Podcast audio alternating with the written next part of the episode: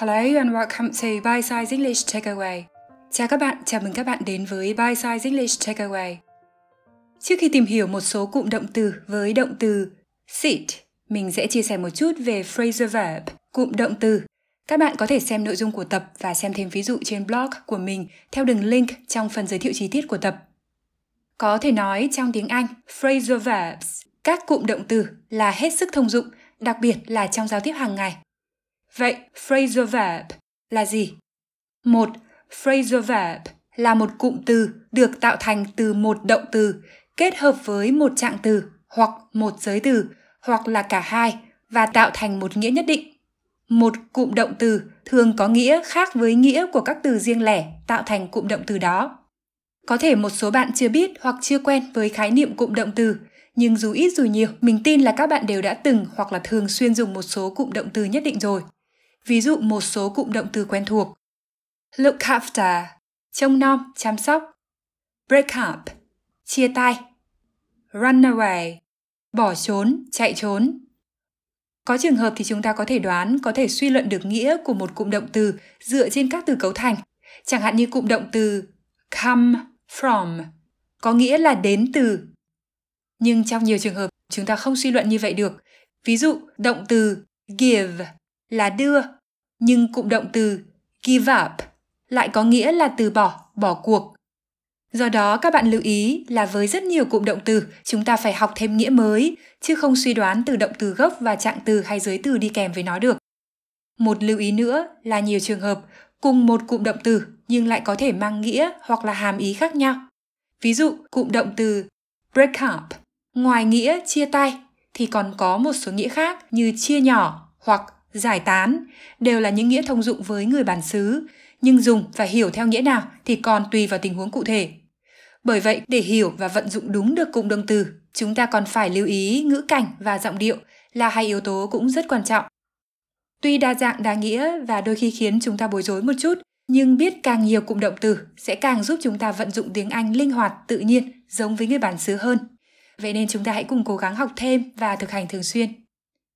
Động từ chính mà chúng ta sẽ tìm hiểu trong tập này là sit, với dạng quá khứ và phân từ hai là sat.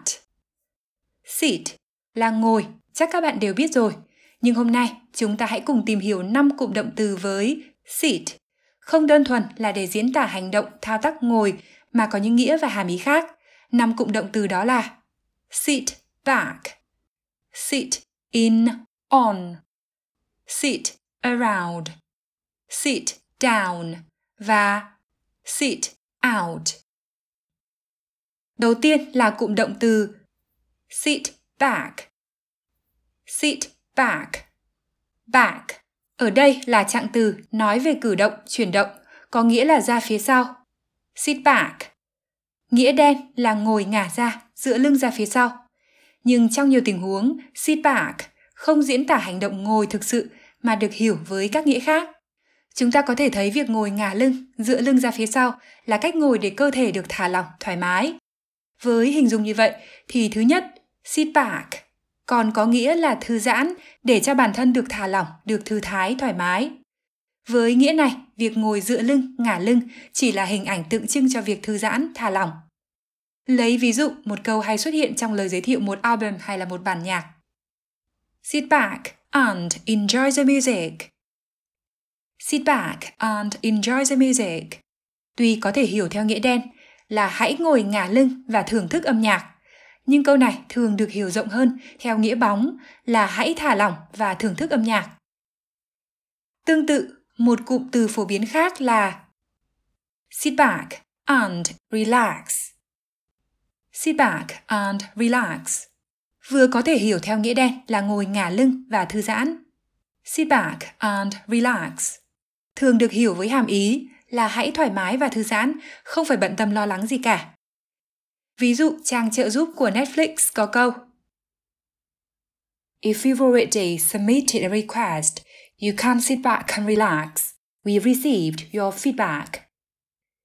If you've already submitted a request, nếu bạn đã gửi yêu cầu, You can sit back and relax. Bạn có thể ngồi và thư giãn. We've received your feedback. Chúng tôi đã nhận được phản hồi của bạn. Thứ hai, tùy vào tình huống cụ thể, sit back có thể mang hàm ý tiêu cực, đó là chỉ ngồi yên, không chịu làm gì hay không chịu hành động, trong khi đáng ra phải làm điều gì đó. Ví dụ, She's my friend. How can I sit back and let it happen to her? She's my friend. Cô ấy là bạn mình. How can I sit back and let it happen to her? Sao mình có thể ngồi yên và để chuyện đó xảy ra với cô ấy được? Cụm động từ tiếp theo. Sit, in, on. Sit, in, on. Có nghĩa là dự thính hoặc dự giờ, tức là có mặt để nghe nhưng không tham gia trực tiếp. Ví dụ, You can sit in on a few classes and decide later if you want to sign up or not. You can sit in on a few classes. Bạn có thể ngồi dự thính một vài buổi học. And decide later if you want to sign up or not. Rồi hãng quyết định bạn có muốn đăng ký hay không sao? Thêm một ví dụ nữa, trích từ một bài viết hồi tháng 9 năm ngoái trên trang ABC News của Úc về các cuộc gặp mặt ẩn danh hỗ trợ những người nghiện rượu cai nghiện. The ABC sat in on a series of these meetings with the permission of members to hear how their lives had changed. The ABC sat in on a series of these meetings. Hãng tin ABC đã ngồi dự thính trong một loạt các cuộc gặp này. With the permission of members. Với sự cho phép của các thành viên to hear how their lives had changed. Để lắng nghe xem cuộc sống của họ đã thay đổi như thế nào. Cụm động từ tiếp theo. Sit around. Với người Anh thì ngoài around, họ còn thường dùng about, sit about, sit around hay sit about có nghĩa là ngồi không, không làm gì hoặc không có việc gì để làm, hoặc chỉ ngồi một chỗ không làm gì có ích hay thú vị, có thể hiểu theo cả nghĩa bóng và nghĩa đen. Ví dụ, When I'm tired, I just want to sit around and read a book. When I'm tired, I just want to sit around and read a book. Khi mệt, mình chỉ muốn ngồi không và đọc sách. Ví dụ khác. They don't sit around waiting for luck. They work hard to get what they want. They don't sit around waiting for luck. Họ không ngồi một chỗ trông chờ vào may mắn. They work hard to get what they want. Họ làm việc chăm chỉ để đạt được điều mình muốn. Tiếp theo là một cụm động từ hết sức quen thuộc, đó là sit down. Chúng ta đều biết sit down có nghĩa là ngồi xuống, nhưng sit down, còn có nghĩa là ngồi lại, thường là giữa hai hay nhiều người, nhiều bên để thảo luận hoặc làm một việc nghiêm túc quan trọng, thường dùng trong những tình huống nghiêm túc như là ngoại giao, công việc hoặc các tình huống nghiêm túc khác. Ví dụ, một bài viết trên trang Straits Times của Singapore về quan hệ Mỹ-Trung có một câu như sau. If Biden wants to talk, we are willing to sit down for talks. Động từ talk trong tình huống này có nghĩa là đàm phán. Talks có nghĩa là các cuộc thảo luận, đàm phán chính thức. If Biden wants to talk, we are willing to sit down for talks. Nếu ông Biden muốn đàm phán, chúng tôi sẵn lòng ngồi lại đàm phán. Với nghĩa ngồi lại, một cấu trúc thường gặp với cụm động từ sit down là sit down cộng với and cộng với một động từ khác Ví dụ, That sounds bad. We have to sit down and see what we can do. That sounds bad. Việc đó nghe có vẻ tệ đấy. We have to sit down and see what we can do. Chúng ta phải ngồi lại và xem có thể làm được gì. Cuối cùng là cụm động từ sit out. Sit something out. Hoặc sit out something có nghĩa là không tham gia vào một hoạt động hay một sự kiện nào đó. Something là một hoạt động hay một sự kiện nhất định. Ví dụ, trích từ một bài viết vài ngày trước trên trang thể thao ESPN về nữ cầu thủ bóng rổ Latoya Sanders và giải WNBA.